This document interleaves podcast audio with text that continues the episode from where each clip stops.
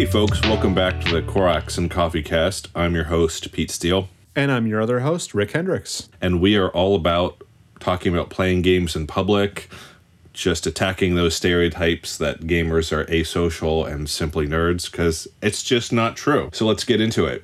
All right. Yeah, let's bring some new people into the hobby and uh, keep people who are here having more fun. Yeah.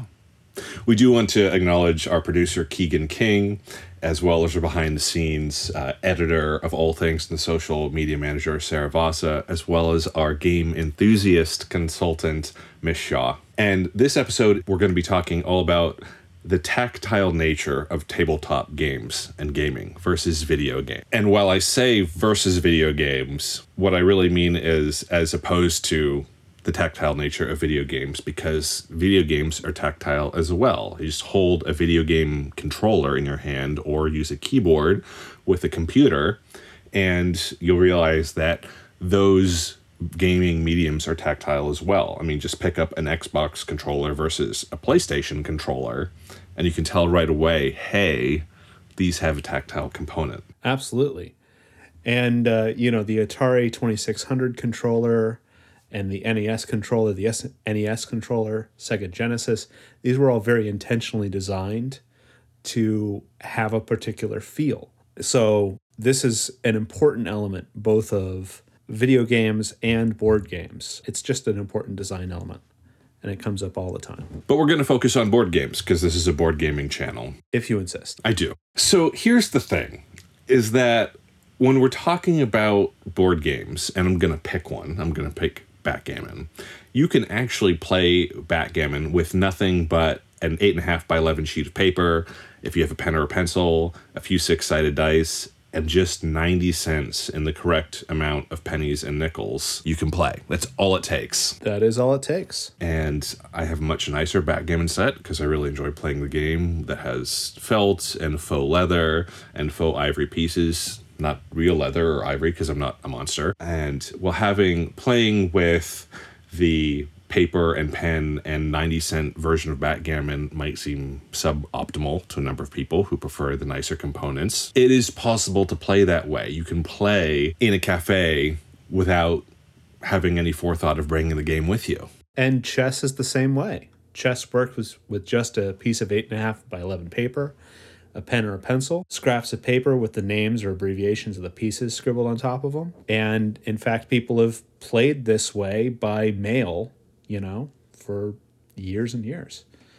Now has the disadvantage of not standing up very well to powerful gusts of wind. No, can't play in the park, can you? No. that way. No, unless you want to play a very different game, more akin to 22 pickup. But uh, despite the fact that you don't really need anything to play these games, we have some very nice chess sets out there made of plastic, made of wood.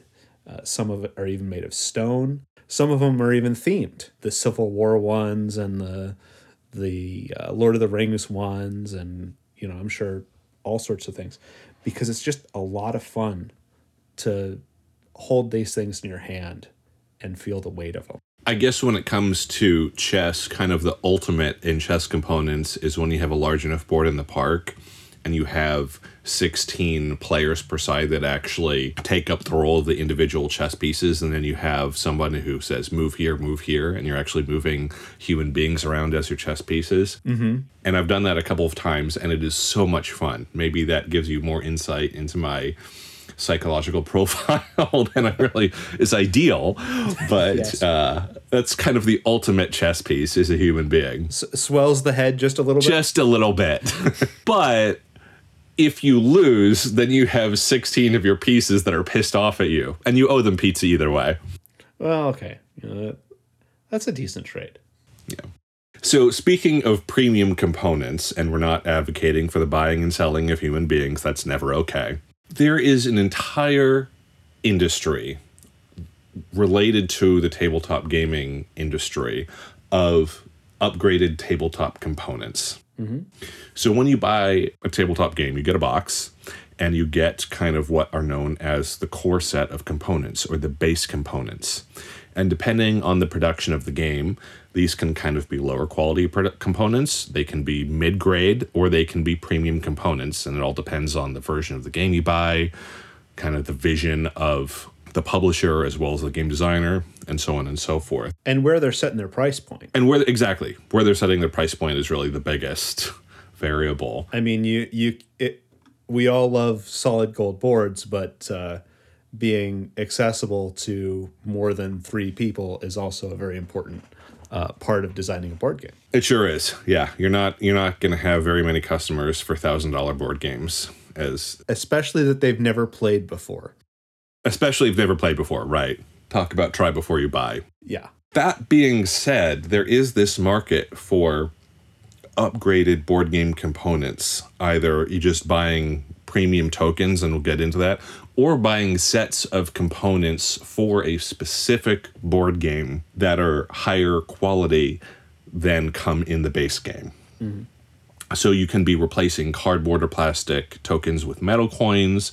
There uh, are people who replace printed cardboard tokens with painted resin tokens. People may replace plastic dice with metal dice, and so on and so forth. So when it comes to specifically, just as an example, talking about paying money to turn fake plastic money into fake metal money. You know, why would people spend real money on buying more realistic fake money for their games of fictional worlds, right? To an outsider, this seems like an absurd use of one's resources, one's money. A little weird when you think about it. It's a little weird when you think about it, right? But the reality is is that people who are invested in these games very clearly see value, true value in spending real money to make their fictional worlds seem just a little bit more real, often through upgrading the tactile, visual and even auditory experiences that they're having while they play. And I will I have to say that there is nothing quite like hearing metal coins clank together in your hands as a result of you doing some sort of brilliant wheeling and dealing in a game. I mean, it's just so satisfying.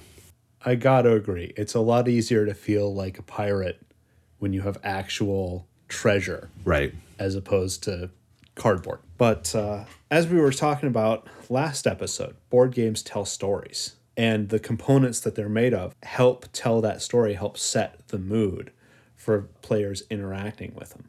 Again, you know, having these higher quality tokens and pieces can elevate the entire experience, and it it, it helps bring you into a into the world that you're inhabiting a lot more deeply. And stepping back from premium components, just the type of components that you use, control how the game feels quite a bit. Magic the Gathering uses cards, but it would have a very different feel if you just rolled dice to decide how your combat went. Just rolling dice and look them up in tables to see the result, right? Yeah. Yeah. Absolutely. The tactile feel of the cards and playing the cards, shuffling the cards, drawing the cards has a huge impact on how players interact with the game components and the game itself.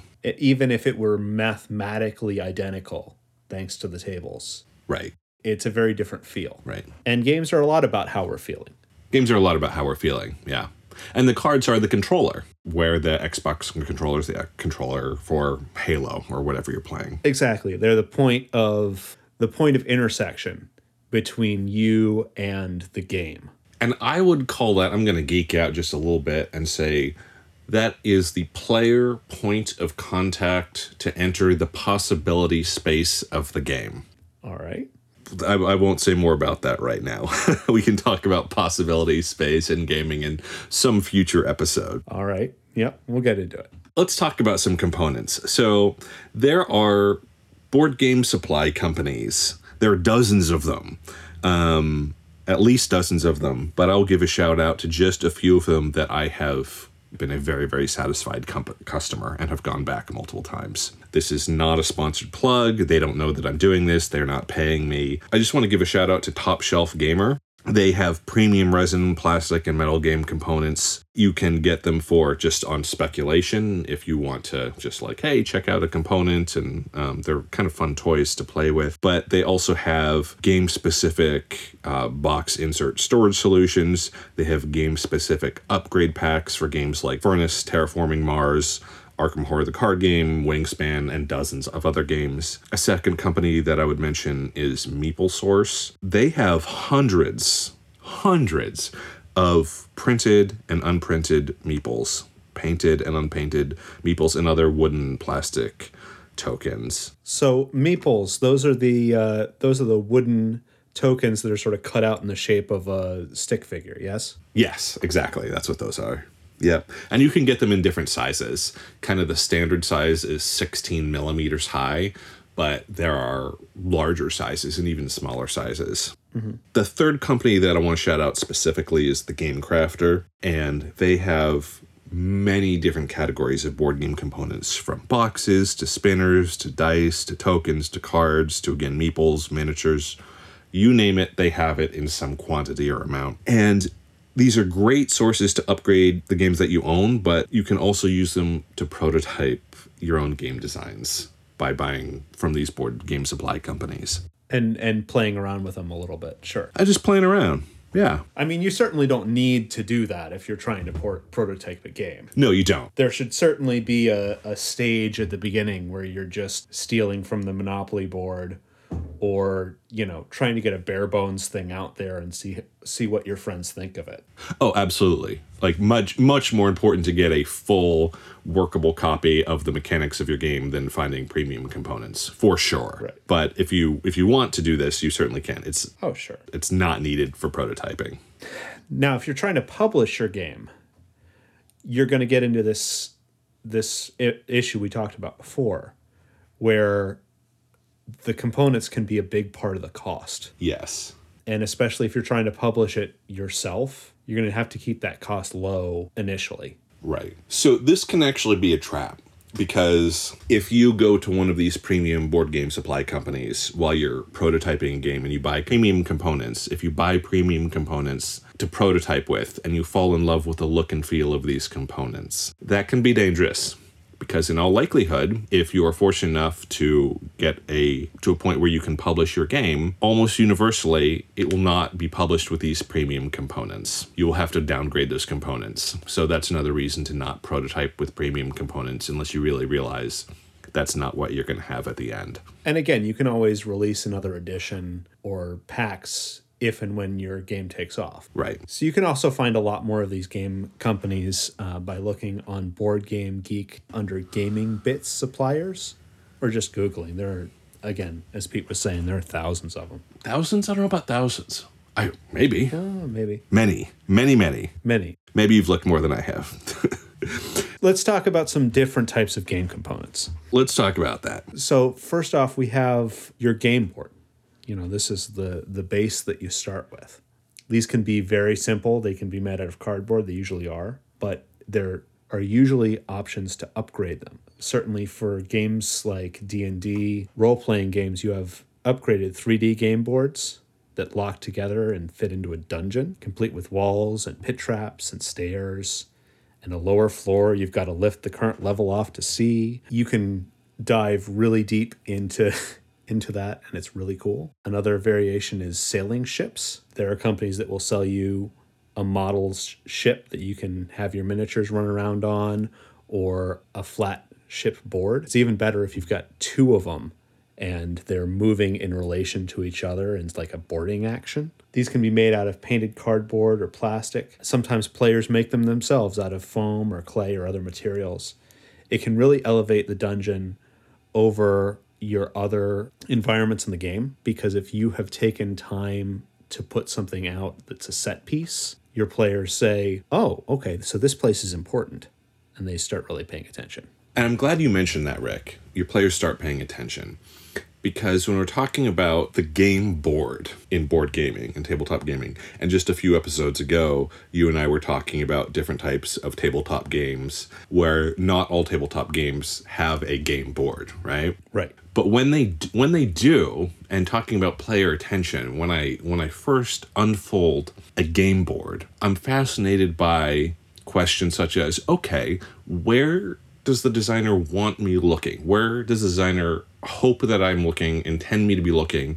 And am I actually looking there? Is that what has my attention and my gaze? Mm-hmm. Versus is my attention on my player board and should it be there? Is that going to be more helpful to me? Is that going to facilitate gameplay if the game has a player board, right, which has references and stats to help me play potentially and Sure. depending on the game, whatnot. But I have played many games where the intended point of focus is the game board, but that's not where players look. And that can be because of poor art, or it could be because of poor flow, or it could be because it's the least compelling component due to low quality, where the miniatures or whatever else are higher quality, blah, blah, blah. If you handed somebody a nice little figure to fidget with, that might not be the best choice if you want them looking at the board. Right. So let's talk about another component that hopefully captures players' attention when they come into play, and that's dice, especially in role playing games. Oh, yes. So when somebody is chucking dice, if the game is designed well, and I get I know I'm going to get into trouble with that kind of blanket term, players are going to care about the result of those dice. And hopefully not just the player that's rolling them, but everybody. Mm-hmm. And you know, there's this whole culture around dice in all sorts of tabletop gaming, especially role playing. Oh, yes. And this idea of, of dice superstition. You've heard of this, I'm sure. I, I have. And and I have uttered many a prayer waiting for that waiting for that die to stop rolling. Right.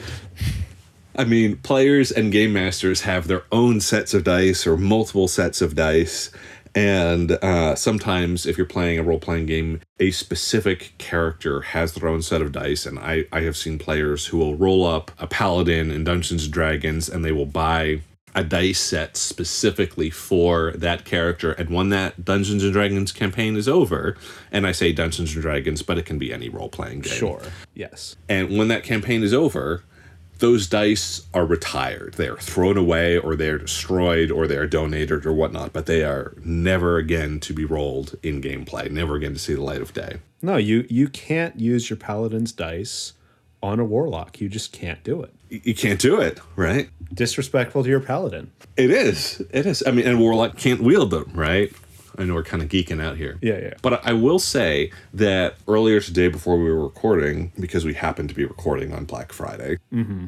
I went to a game store this morning for their Black Friday sale. And this game store, which I'd been to before, you know, has an entire counter, a glass counter full of metal dice. Ooh. There's a reason they lock them up or they would all be gone. There's a reason they lock them up. And there's a person, there's a sales associate standing behind this counter, and there are customers looking down, pointing at dice sets that they want to see.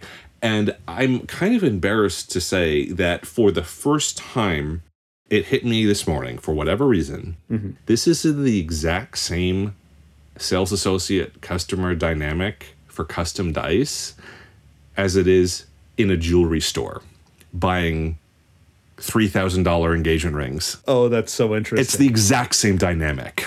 Like the exact same. It's like pointing something, pull that out. I want to see that one. Tell me about these dice. And of course, these dice don't cost anything close to that. These dice cost, you know, between 20 and $50 a set. right. But the culture and interaction is exactly the same as it is in a jewelry store. Right. And it's, I, I was struck by that. I wanted to mention that. It, it makes perfect sense because Yeah. instead of having resale value and, you know, lifelong commitment tied to them, dice have luck tied into them. You know, in in in a deeper way than is actually real, but if you have a lucky dice set, that will change your entire experience of the game. It just will. And and you were talking earlier about dice superstition Yes. there is a, a trend of punishing dice that have been bad That have been bad. that that killed you you were trying to dodge the dragon breath and it rolled a one so you pop it in the freezer or you put it in the microwave and you melt it or you crash it in front of their friends as an example yes. And this can be quite ritualistic. yes and and i obviously don't believe in any of this that said pete you can't touch my dice I mean, w- what would you do if I did? i would go buy new dice yeah, no. I would say, oh, yeah, these are yours now. Uh, next time, please use my loaner set. Right. You've got your your cooties on them, and uh, I need new dice. I mean, I would never touch another gamer's dice without permission. I mean, that's just poor etiquette. Yeah. And of course, I mean, we're probably going to get tons of hate comments for this, but being a statistics nerd, I do not believe in luck.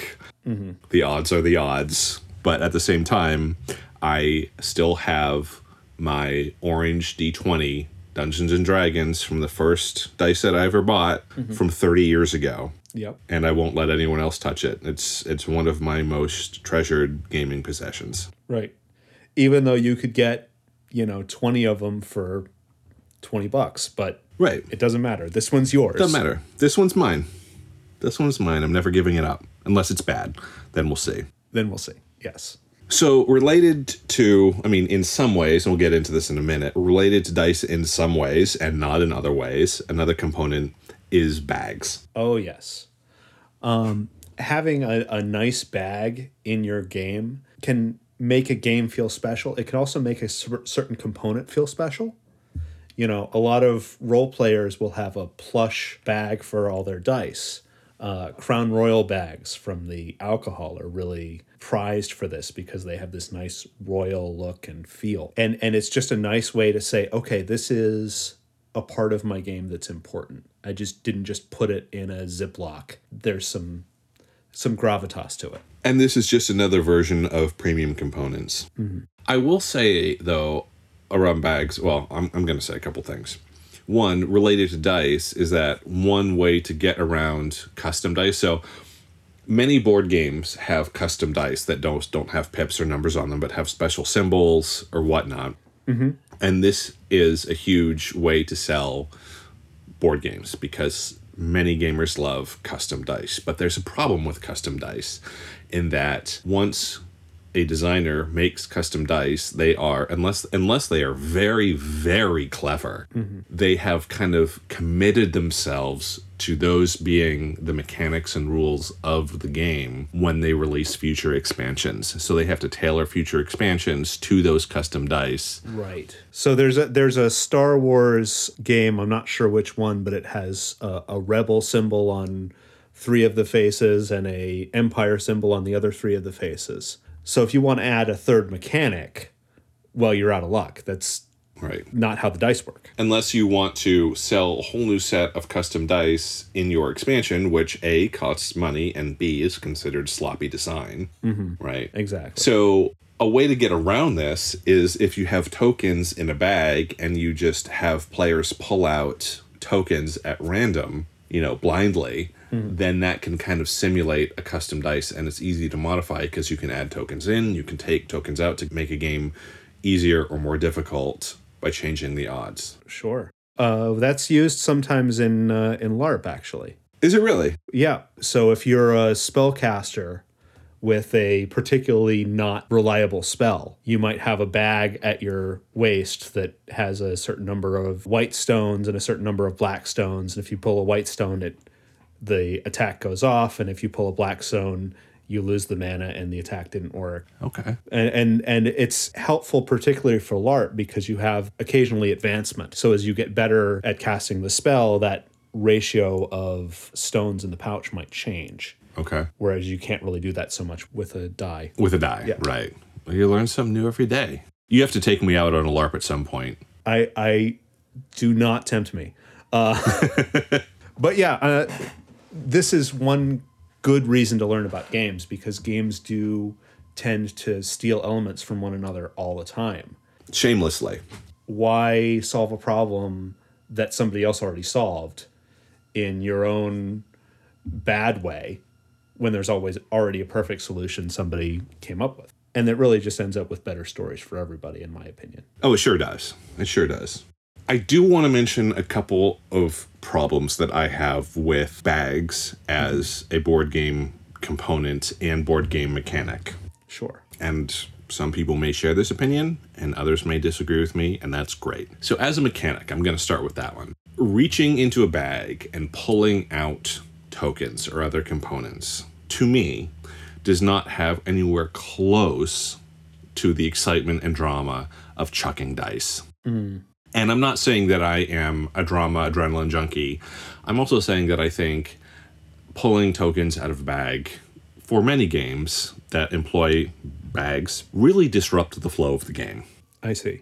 and you know your mileage may vary but i think they disrupt the game the flow of the game more for me because so i i have kind of abnormally large hands i have found that many bags that come in board games don't really fit my hands and i kind of have to force my hand in and out of the bag and that i mean a that just it's not a nice feeling Right. and b it adds to the time it takes to pull tokens out of the bag which disrupts the flow of the game Sure. so that's you know a me problem but it's certainly not unique to me Certainly. Yeah, it's it's something they probably didn't intend. sure yeah Yeah, scrambling around in there with two fingers because that's all you can fit in. Right. I could see that that would be quite annoying. but smaller bags are cheaper to produce and cheaper to store in the box right, that's the other thing is the more space you have to allow in the box, the bigger your box has to be and right yeah. That's enough. Okay, so now I'm going to go on a little short little soapbox. I have found, in my experience, is that games that use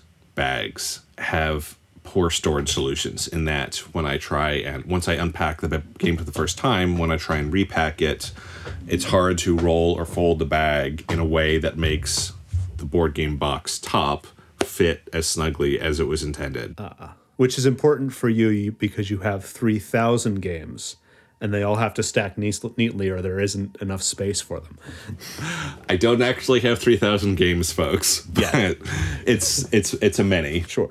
So let's talk about cards as a board game component. I think I've mentioned this before. I know you love some cards, yeah. You know, you know, I love some cards. um, they're stories in a stack. They are stacks of possibility. They have variable players that you can pull into your hands. I think they're a great way to organize narrative content. I tend to prefer cards over pages and pages of narrative content. I think they're more digestible. I tend to pref- prefer standard sized cards and tarot sized cards over mini cards and over oversized cards. Um, I mean, some board games do need to use mini cards or oversized cards just because of the amount of information or because you need to display many of them.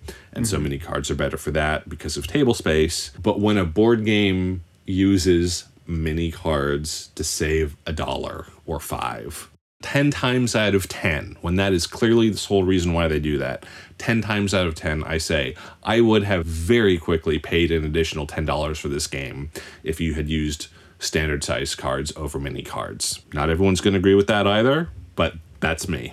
Yeah, and cards are an interesting way to. I mean, first of all, they easily facil- facilitate secret knowledge. You know what's in your hand, your opponent does not. Right. And I know that's a, a mechanic you very much enjoy. Love it. And I enjoy it quite a bit as well. It's also a good way to limit the number of choices that someone has, which helps in keeping the game moving. Mm-hmm. It- you you stay away from choice paralysis because you're only allowed to have seven cards in your hand, so you only have seven choices. But you also have, especially in card builders, sort of choice paralysis on the front end, where you can figure out what your choices are going to be. Very interesting mechanic. Yes, absolutely. And there's so many possibilities. Yeah, I do love those little bits of flavor on every card, and yeah, Oh, I do too. It just helps helps immerse you in the world and the story. I, I didn't get my start in board gaming with uh, customizable and trading card games. I played games for a number of years before they came out in the early 90s. But once customizable and trading card games came out, I was hooked for life. So I definitely do have a special bias and place in my heart for stacks and stacks and stacks of cards. sure. Yeah. So let's move on to uh, dice cups. Okay. So these are the uh, you know these are the cups that you roll your dice in, and it's it's a very satisfying feel to do that for certain games. It's a very different feeling than just grabbing the uh, the dice and throwing them. It's also a great place to add a bit of theme back into the components because you've got a lot of real estate to work with. So if you want to sculpt a monkey or a tiki head or something like that on the surface of it, it's a very easy way to tie it into the rest of your game. These are occasionally upgraded into dice towers, which do mostly the same thing. Only instead of shaking them, they sort of stand there and you drop it into the top, and the dice get jumbled around and they fall into a tray. So they can hold even more theme and gravitas. And if you do it properly, it can really change the way you feel about rolling dice, even if the mechanics are exactly the same. Right. So let's talk about miniatures. Let's talk about miniatures. There are plenty of pre print pre-painted miniatures available. A lot of them are game specific, but if you don't mind a certain amount of dimension hopping or uh, imagination, you can cram them into games they don't belong in if you like. If you have a character you really love, there are also uh, services like uh, Hero Forge where you can design your own miniature and you can go online and you can poke and prod and, and change the stance of, of your miniature. This is all free, by the way. And then they will 3D print it and ship it to you. And they'll 3D print in color, they'll 3D print it in metal, they'll 3D print it in four or five times the size in case you just want something huge to have on your desk and don't want to play a game with it. It's always nice to have a toy. Always nice to have a toy. And uh, I actually do have a miniature that I had Hero Forge print out of my LARP character. Did you really? I did, yeah. Oh, and by the way, he's got his own special set of dice. I mean, of course. I haven't put him in a game yet, but I bought the dice with him and he's sitting right on top of them right now. And he's got a flaming spear and he's got a customized come get some smirk. yeah, it's it's it's a lot of fun. So if you want to put some money towards it, there's there's places to spend your money.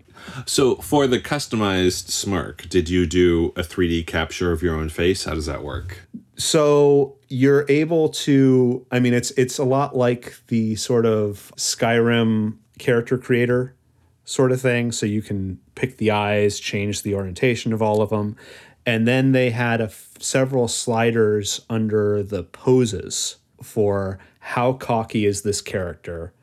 How amused is this character? How angry is this character? And so you move these around So you pick a level. yeah Okay. uh, and and you can change the the degree of smirk That's actually really incredible. You know, we think about having all these options for digital avatars, but you have all these options for a character that you can actually print and have a physical copy of. yeah well and the other fun thing i didn't actually buy this but it is fun there's also a pose that just shows the character dead so if you wanted to be Okay, I now that that that sold me. I have to get on board now. That's amazing. So if if you wanted to be really mean, you could help all of your players make their own custom character and just have a dead version of that character in your pocket for when you finally kill them. That's brilliant. Talk about a game master reveal. Moving right past printed versions of dead characters and people and whatnot, let's talk about money. Sure. So, a tremendous piece of the board game component pie is tokens and money and chips. And we're kind of lumping these together. Mm-hmm. Certainly, you can subdivide and subdivide and subdivide.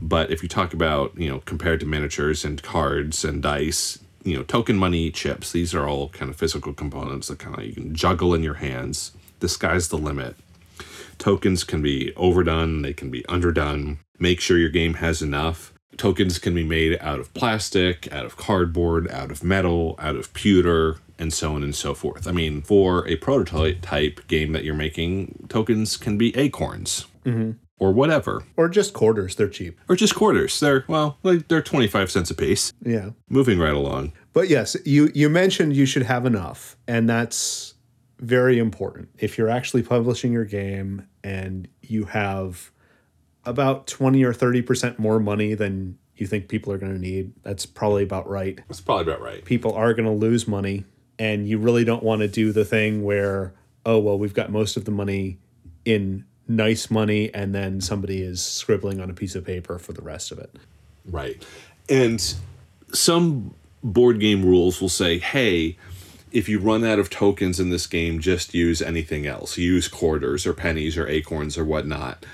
And that's useful information because what that means is okay, the tokens for this game are not limited because for some board game designs, you want to limit the number of tokens that are available to have in play. And that's important mechanically often. And other times it's important mechanically for the tokens to be unlimited. And sometimes the board game designer just didn't consider that, and that's poor design. It's it's interesting because a game we all know, Monopoly, does that both ways. The houses are limited. How do you if mean? all the houses have been built, you can't build a house until somebody tears down the house. Yeah. Oh, yes. Okay. Correct. But the money is unlimited. right. And it's very specifically se- spelled out of this is how we want it to work.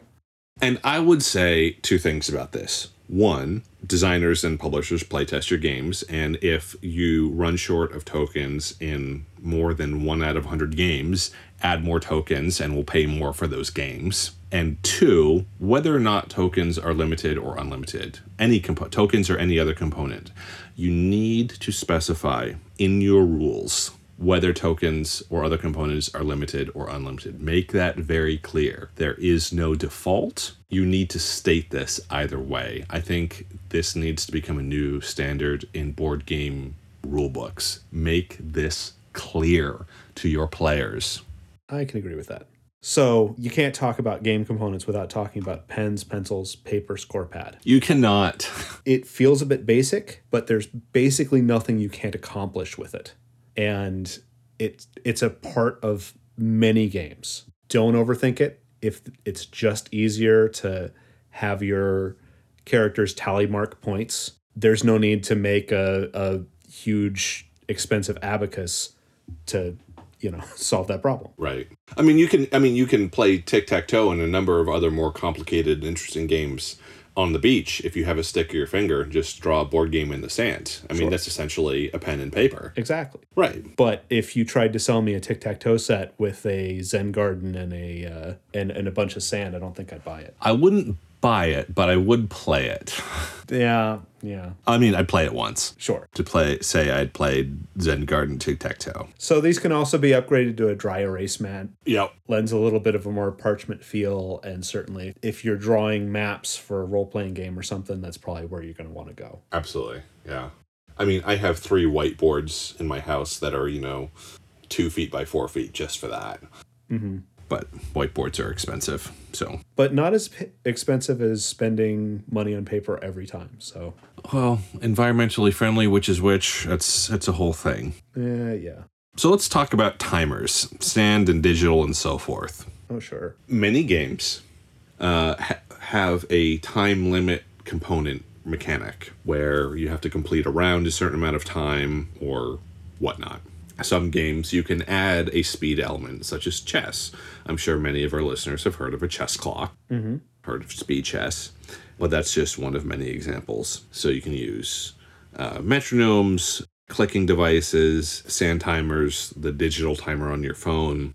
Sky's the limit here, too. They add tension to the game, they add intensity, they add immediacy. I have a problem with sand timers in that cheap sand timers are cheap. You can get them, can order a whole bunch of them on, on Amazon. But if a developer and publisher use a really cheap sand timer, one, they can break, they can clog. But also with sand timers, going back to board games, you know, depending on where a player is supposed to look, mm-hmm. sand timers don't have an audio component. So you have to be looking at a sand timer to tell that it's run out of time, right? And if you're looking at the sand timer, you're not doing what you're supposed to be timed doing. Exactly.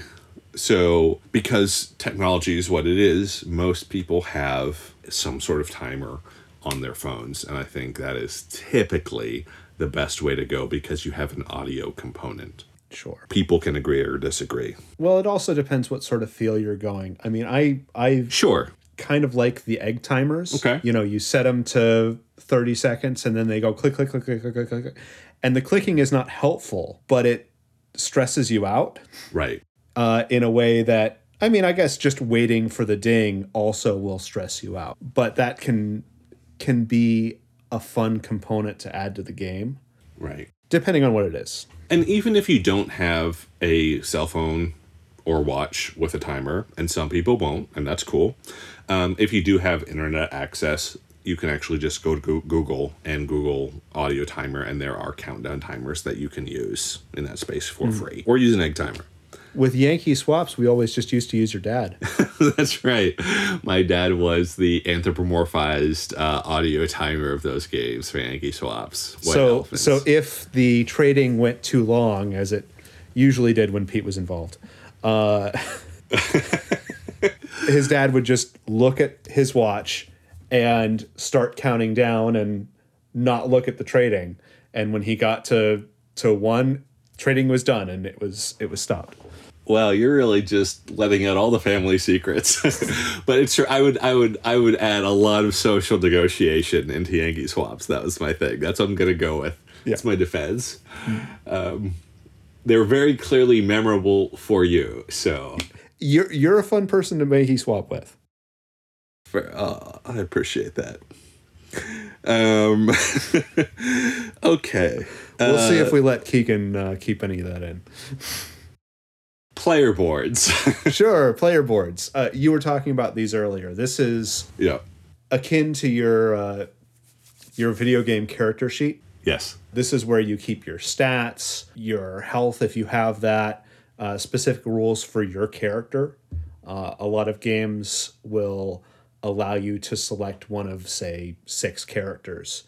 And if your character can move twice in a round by doing something, that's where this will live on the little cardboard spot in front of you. It's it's often nice to have, uh, especially if you have a somewhat complicated turn structure. Yes. You can add that on and say, okay, well, first you have to move, and then you have to do an action, which can be these two things, and then you have to tell the next person it's their turn.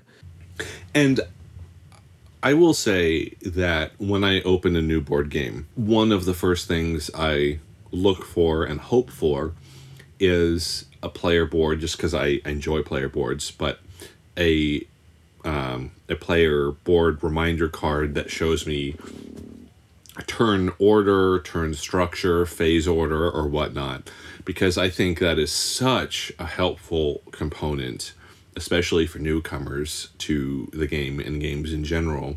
And I think they're becoming more ubiquitous. If I'm looking at your rulebook six times to figure out how my turn is supposed to go, we need to rethink that. We need to rethink that exactly. Um, and it depends a little bit on your audience, but for the most part, we need to rethink that. Um, I will say though, you know, I mean, once you once you learn a game, once you know a game, you won't be referring to that turn order card anymore, phase order card. You'll know it, right? Right. Um, but for player boards that have, you know, tons of different elements of things you really do need to remind yourself of, or if they you're putting tokens on them and moving them along in different ways, especially in economic games, and there is a game board as well. I always come come back to that question of one, where does the designer want players to be looking in order to have a good experience? And B, are players looking there? B, one and B, right? One and two. Sure. Are players looking where they should be looking or need to be looking in order to have a cohesive, immersive experience? Right. And this is a very critical but also difficult aspect of board game design. So if if the you don't if the game designer doesn't want you to focus on cards, they shouldn't give you cards Of course, exactly. because you particularly are going to have your nose right in the cards I'm going to be looking at those cards. and you're not going to notice the board. That's right. It's even more tricky because that varies from player to player, but It does. It surely does. But if a critical component of a game is social interaction and there are expansive player boards, you're not going to have that social interaction because players are going to be looking at their individual player boards, not the game board where the social interaction happens. planning their next turn instead of paying attention to what's actually going on. Exactly. Yeah. Exactly. So let's take a left turn and let's talk about costumes. Excuse me, Pete. They're not costumes. They're called garb. Oh, it, it Costumes are for Halloween. okay. Anyway, costumes can really help immersion and add to the fun. You you learn something new every day, my friend. So anyway, costumes can really help me immersion and add to the fun. As a LARPer, I'm very into costumes. Garb. Garb, yes. Okay. With LARPing, it's very complex because you have your own personal needs as a person who needs to drink things and eat snacks every once in a while and carry all this stuff. Yep. And then you have your character needs of, oh, I need to carry along this prop to use my blacksmithing skill. I have to have the hammer. And it ends up being a lot of stuff. There's often a also a, a problem between this footwear looks amazing, but it's really not the best footwear for running through the woods for 36 hours a weekend. So there's some. Cold, cold and wet socks are no fun. If you're going to LARP, pack more socks. You didn't pack enough socks. Good advice. Anyway, uh, for LARP, it's it's obviously a huge component. But I've certainly played games of D and D where came in for Halloween dressed up as our players. Mm-hmm. I think I was the dungeon master that year, and I dressed up as a as a bard because I was telling the story. Mm-hmm. And it was a lot of fun. If you're willing to be a little silly, they're they're fun things to have. And you know what? If you're not willing to be a little bit silly, like get over yourself. It's a lot more fun if you're willing to step just a little bit away from the elevated notion that you have of yourself. Yes. Yes. We have just a couple more game components we want to mention. And one is measuring tools, being rulers and measuring tapes and customized measuring devices. And these are most commonly used in wargaming mm-hmm. and miniatures gaming. And they can add or take away from the experience depending on how they're utilized mechanically, depending on the play group, depending on the player. Your mileage may vary, whether it's a measuring tape, a customized measuring tape, a rangefinder. Mm-hmm so on and so forth. But these are typically used in Wargaming gaming where you don't have specific game spaces on the game board, but are using a game table with kind of open terrain. So you're trying to decide if this person is close enough to hit with your rifle. Exactly. Exactly. So I one hack that I've seen for places that don't care about an exact measurement, but just is this five feet away, is it ten feet away, fifteen? They'll just have a knotted string. So you can just count the knots, make the measurement quicker, and say, okay, are you in range? Yes or no. I mean, that's what sailors use to measure depth on ships for thousands of years, so why not in wargaming? Never solve a problem a new way without at least considering the way we've been doing it forever. That's right.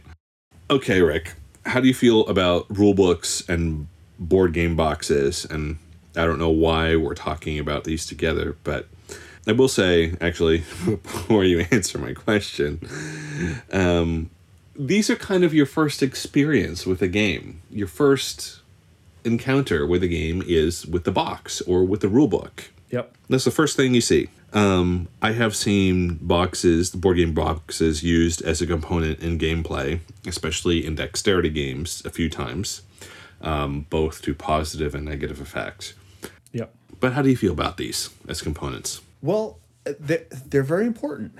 If the board game box isn't doing its job, I'm probably not going to pick up the game unless somebody has already told me, "Oh, don't worry about it. It's a, it looks a little bland, but it's amazing." Right. Your your box is advertisement, and your rule book is helping you actually play the game.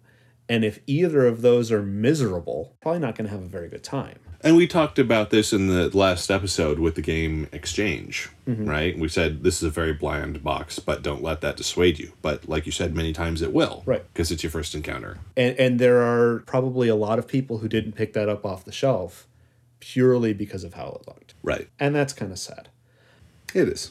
Pictures and diagrams can really help the flow of the rules. Sometimes a picture is really worth a thousand words, and sometimes you'll explain something and it makes perfect sense to you, but just adding in a picture may oh, okay, now I understand what he's talking about. Right.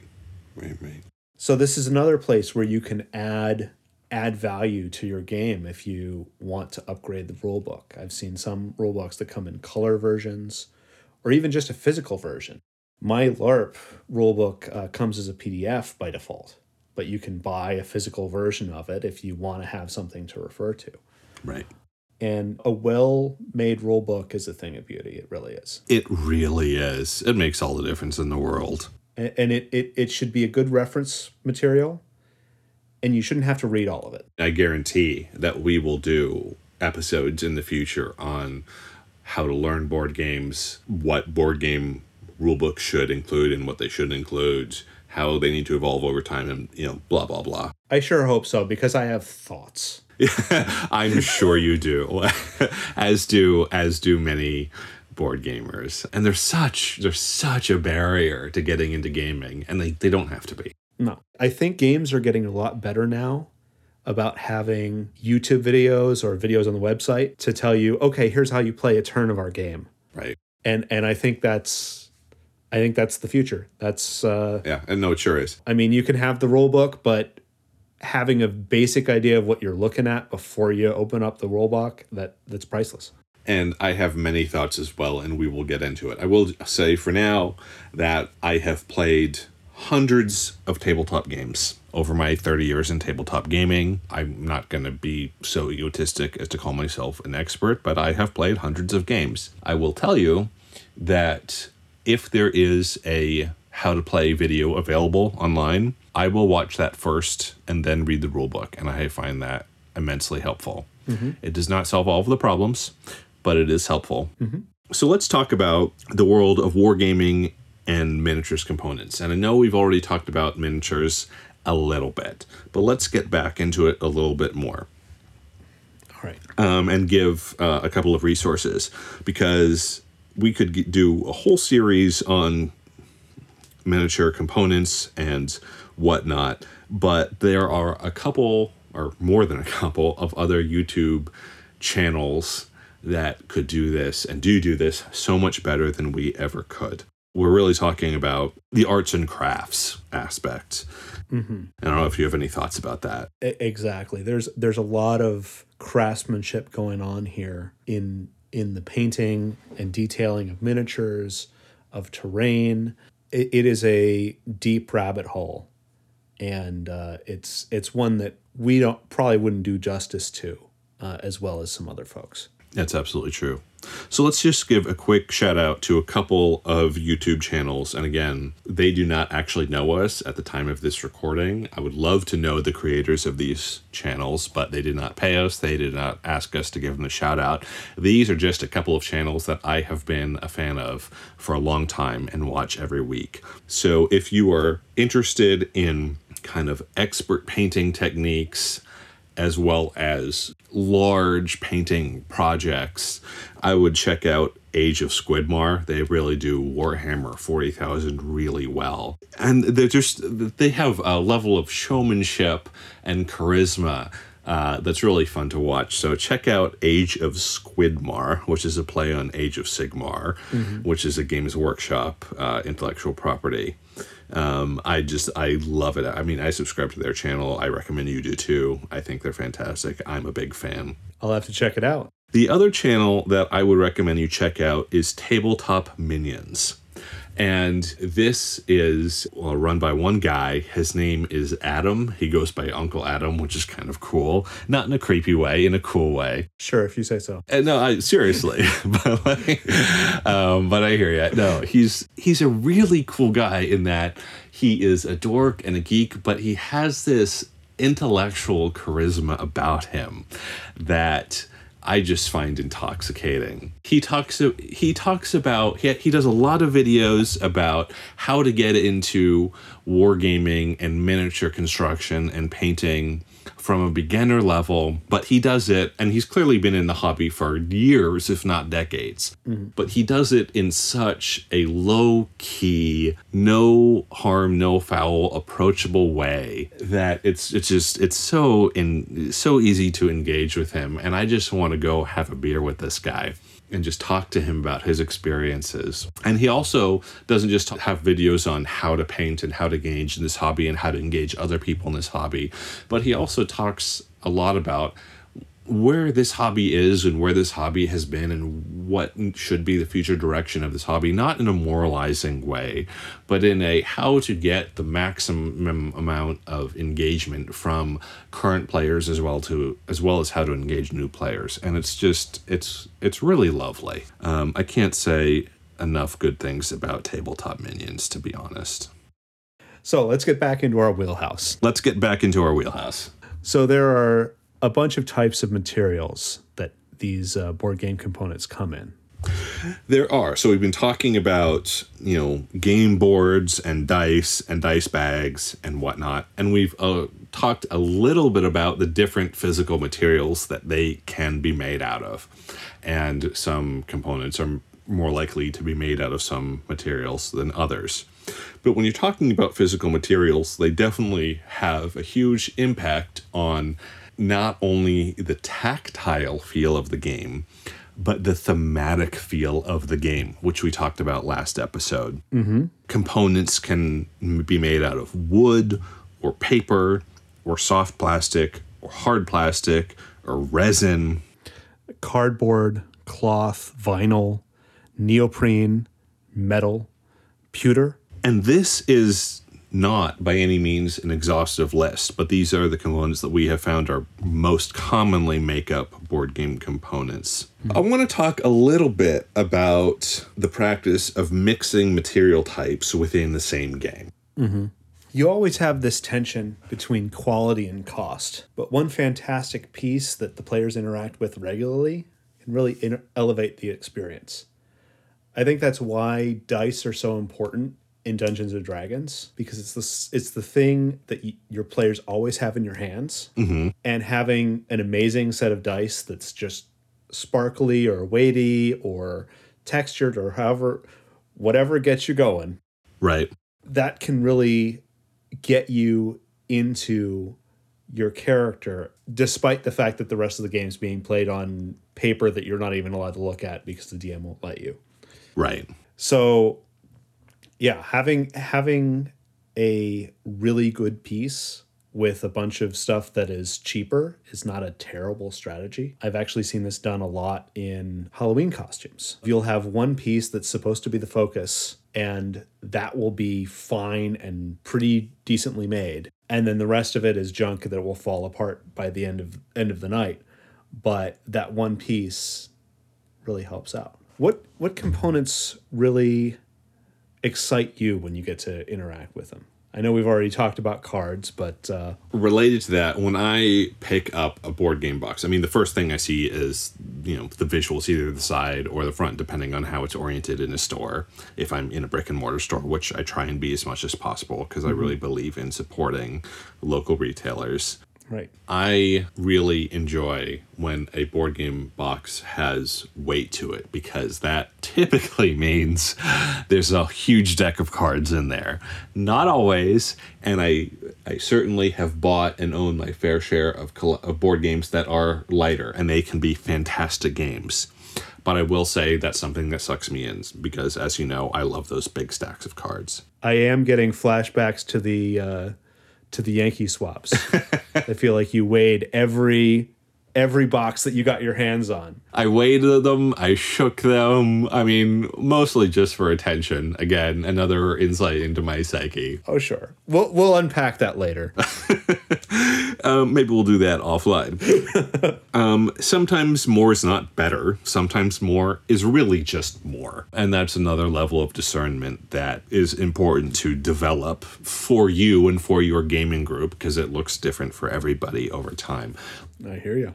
What about for you? What components do you prefer? What what draws you in? What do you get excited about? So for me, I love when components mesh with the story, especially if they do it in a clever way. I've got one game that I want to talk about here. Uh, it's called Dread, and it's a horror game by the Impossible Dream, which is just a good company name. Let's let's uh, give them some credit there. It, no, sure is. Anyway, Dread uses a Jenga tower, or I think if you talk to them, it's legally distinct from a Jenga tower, but it is a Jenga tower. It's a tower tower of wooden blocks. of wooden blocks of uniform size that are legally distinct from Jenga. And what the tower does is it portrays tension. Uh, in a usual role playing game, if you're trying to accomplish something, you'll roll a die to see if you can manage it or not. In Dread, you don't do that. Instead of rolling a die, you have to pull from the tower to complete each different action okay. sometimes each action will be broken down by the DM into multiple pulls. So, for example, if you're sneaking away from the monster, you might have to spend one pull from the tower to open the door silently, and a second pull to close the door behind you silently. Oh, I like that.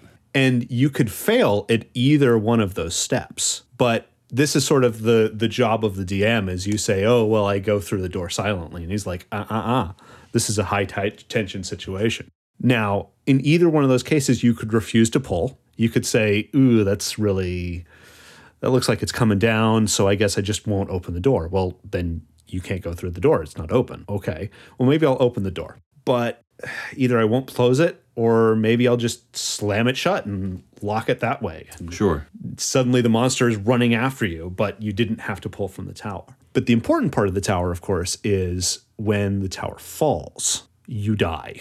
And that's just it. That's just it. The the the person who makes the tower fall always dies or worse. So if you're p- playing in like a Cthulhu universe, you might go insane and become a cultist, but the point is your character is not coming back. So the tension sort of ramps up and up and up and up as you manage crazier and crazier things as you're trying to get away until somebody dies. Okay. And then once somebody dies, you rebuild the tower, and there are rules for how you do that and how many spaces you leave and all that jazz. And then everybody who's left has an easier time for a bit. And uh, unfortunately, Keegan isn't here, but this is how horror usually works in movies and other places is you ramp up and up and up and up in tension and then somebody ends up staying behind to guard the door or maybe it's not so altruistic as that. Maybe they just caught him and they're feasting on him and while they're feasting on him y'all skedaddle and uh, you have an easier time for a bit.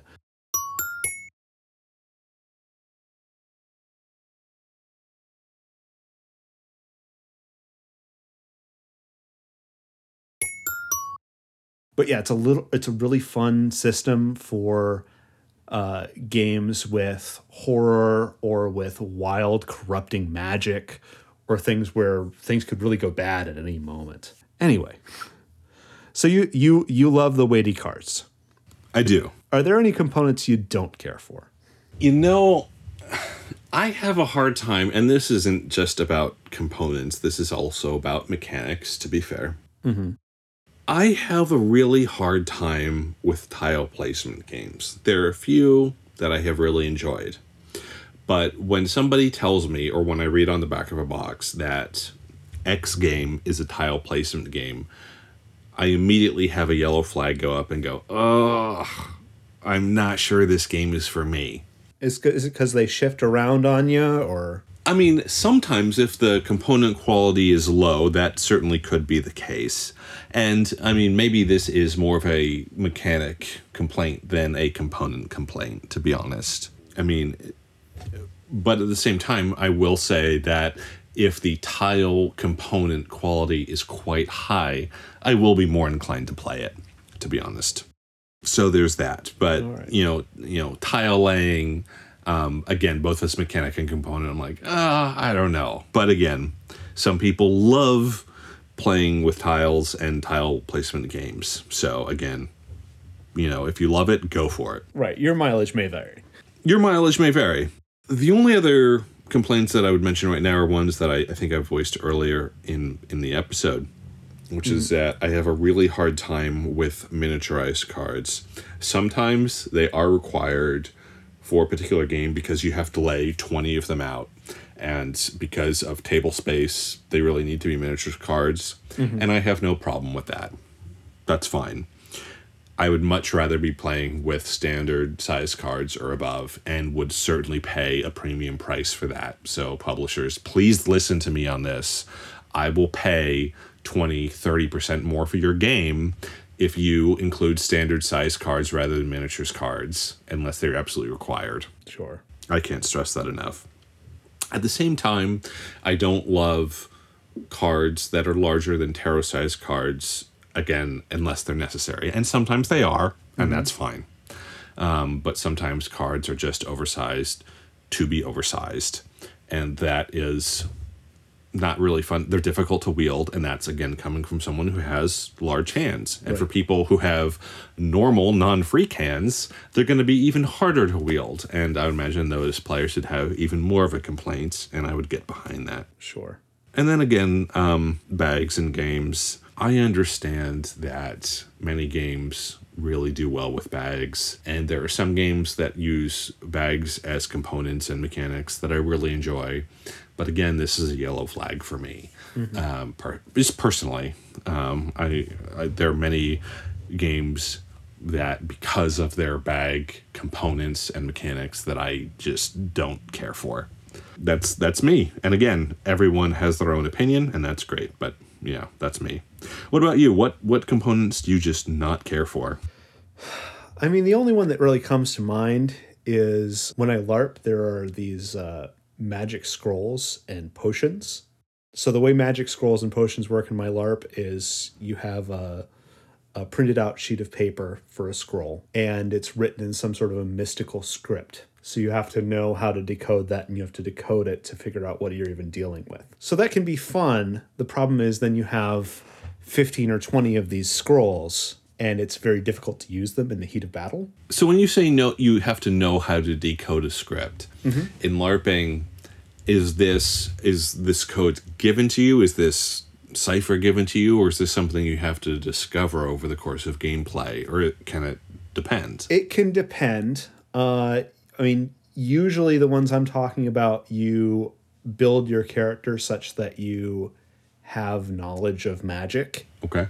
And part of having knowledge of magic is you can also pay a little more to be able to read these magical scripts. And they give you a decoder to to do the decoding with. Which again is kind of fun. You do have that secret knowledge thing which I enjoy, but it ends up being a good deal of work.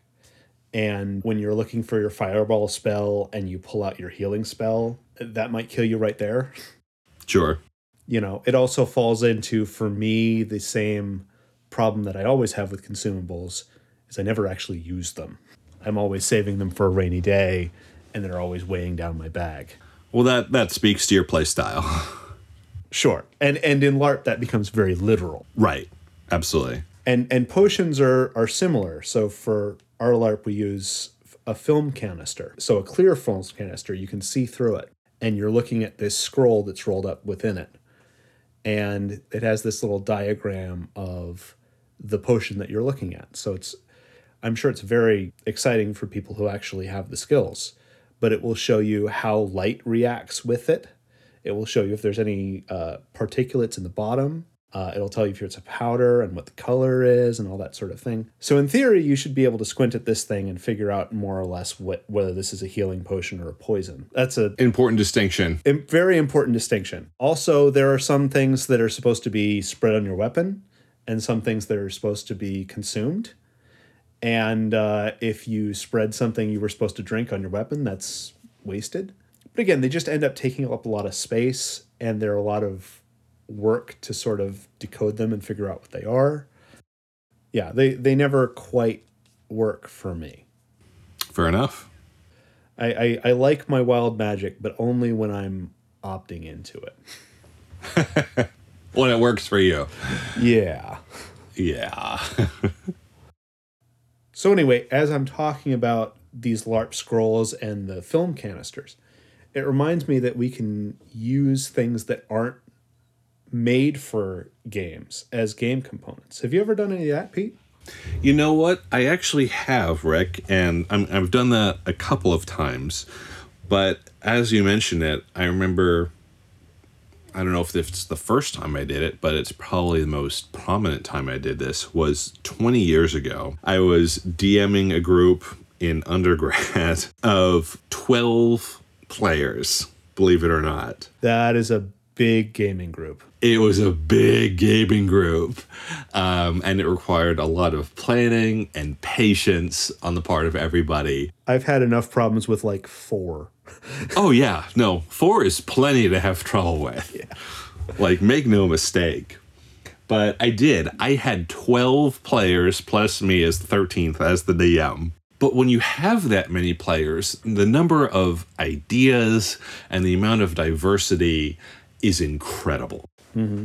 And because we had so many players, and because we were in college and we were serious students and, serious on getting our degrees and getting our education, we had to set certain boundaries, of course, and we would, you know, work really hard during the week so we could commit one day a week from, you know, noon to 8 p.m. on Sundays to playing our D&D group. But also, in addition to that playtime, we also were able to play kind of throughout the week a little bit in very succinct, structured ways. If you don't make time for it, it doesn't happen.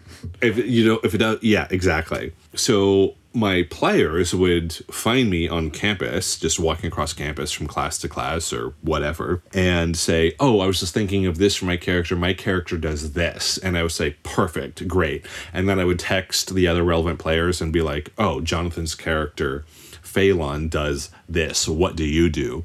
And then another character, Karen's like, well, my character, Casanaya, does this in response to what Jonathan did. Mm-hmm. And sometimes, you know, players would say, can't text right now.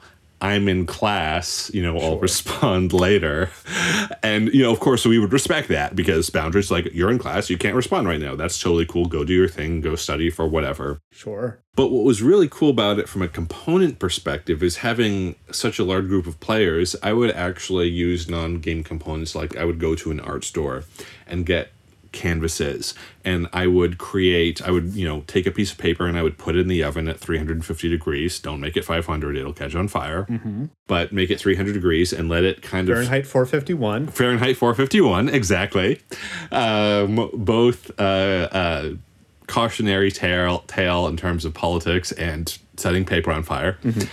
Um, but, you know, singe paper to make it look like a scroll. And I took that scroll and I wrote the secret message on it and I glued it between two um, art canvases and then painted those art canvases with certain symbols.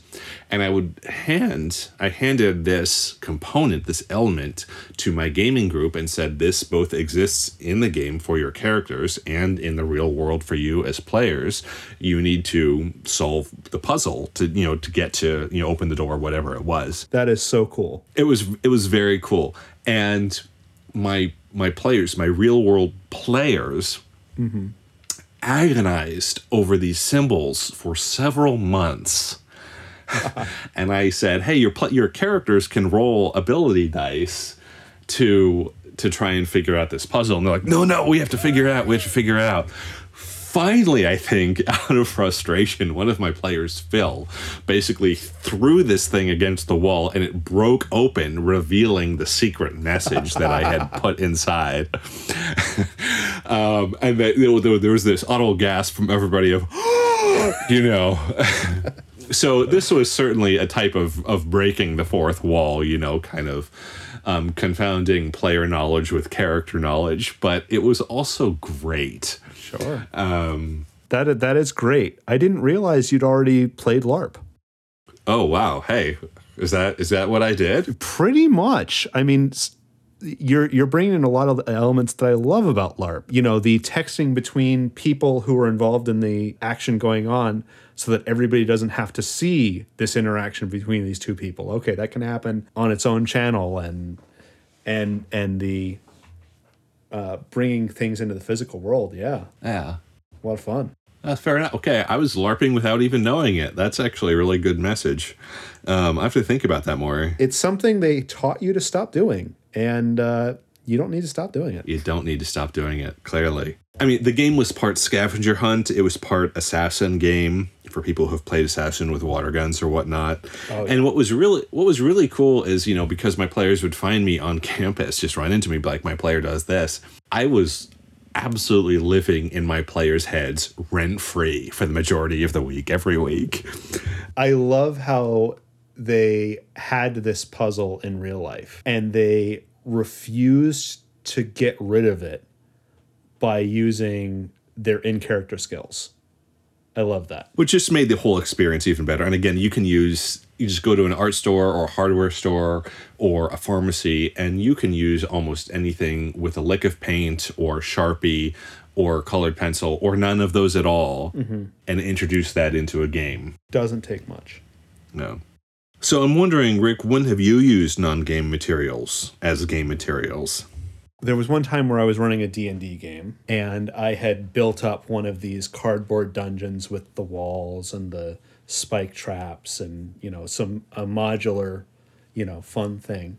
And so what I did is I broke into my copy of the game Khet, K H E T, Yep. uh, and this is a mirror deflection game, which is somewhat akin to chess, but you have a, a laser that shines off mirrors, and you use this as a weapon to attack your foes. So, anyway, I stole the mirror pieces and I moved them into my D&D dungeon and got a laser pointer and added this in as a new mechanic in the dungeon of you have to shift these mirror pieces around and push them and turn them to uh, get the laser pointer to i think it was burned through a wall or something i forget exactly what i was doing but uh, I mean, what else are you going to do with a laser? yeah I, I wasn't going to let them use it against an actual opponent but you know that said i think your brother was playing so he may have managed to run the giant scorpion into it that sounds like something he would do That, that is, that's definitely him. Uh, this again dating myself this was a while ago Yeah, what can you do? So there are tons of other types of components that we did not mention in this podcast. You know, what we mentioned is by no means a comprehensive list in terms of types of components or materials that components are made out of. If you do feel so inclined, please reach out and let us know what components you like and dislike and why. We'd love to hear from you. Yeah, we sure would. Thank you all so much for listening to the Corax and Coffee Coffee Cast. We're going to be discussing many topics in the future. Next week, specifically, we're going to be talking about table rules, which are different from house rules, of course. Table rules basically being board gamer and board game group etiquette from, you know, keeping your greasy paws that, you know, just touch that pizza uh, away from my stacks of cards or somebody else's miniatures is whatnot and whatnot, as well as learning the rules beforehand potentially. And again, everybody's you know gaming preferences and gamer group rules may vary, but we're just going to be discussing the different possibilities for how to be making a board game group experience pleasant, have good flow, and so on and so forth. For example, we want to discuss how you're not to touch my lucky dice before I have to rip somebody's arm off. Yes, do not touch Rick's dice. That will not go well for anybody. So, thank you again for joining us. Please like and subscribe.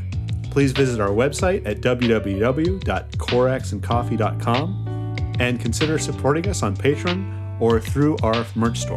I am your host, Pete Steele. And I'm your other host, Rick Hendricks. Take care, all. Bye. You know, listener, I think we're destined to do this forever. What? Too soon for a Heath Ledger's Joker? You know what they say podcast outros are just tragedy plus time. At least I think that's how the expression goes. Who knows? Anyway, thanks for listening to the Corax and Coffee Cast with your fearless hosts, Pete Steele and Rick Hendricks. I'm still Keegan King, being responsible for the music, audio production, and obsessing over milliseconds of audio. Thank you to our other contributors, Sarah Vasa and Miss Shaw. If you like this podcast, you're welcome. But also, you might like our other content, such as our game unboxing videos, written game reviews, and print and play game content, all available at coraxandcoffee.com. Please also consider following us on social media, signing up for our newsletter for behind the scenes photos of me screaming at the editing software, or you know, real and good stuff. You could also visit our merch store and or become a Patreon supporter in whatever amount you think our content is worth. The quote of the week I imagined a quiet future in an imaginary world where nothing ever really happened, but everything seemed charged with life. Corax and Coffee. Tabletop gaming, caffeinated.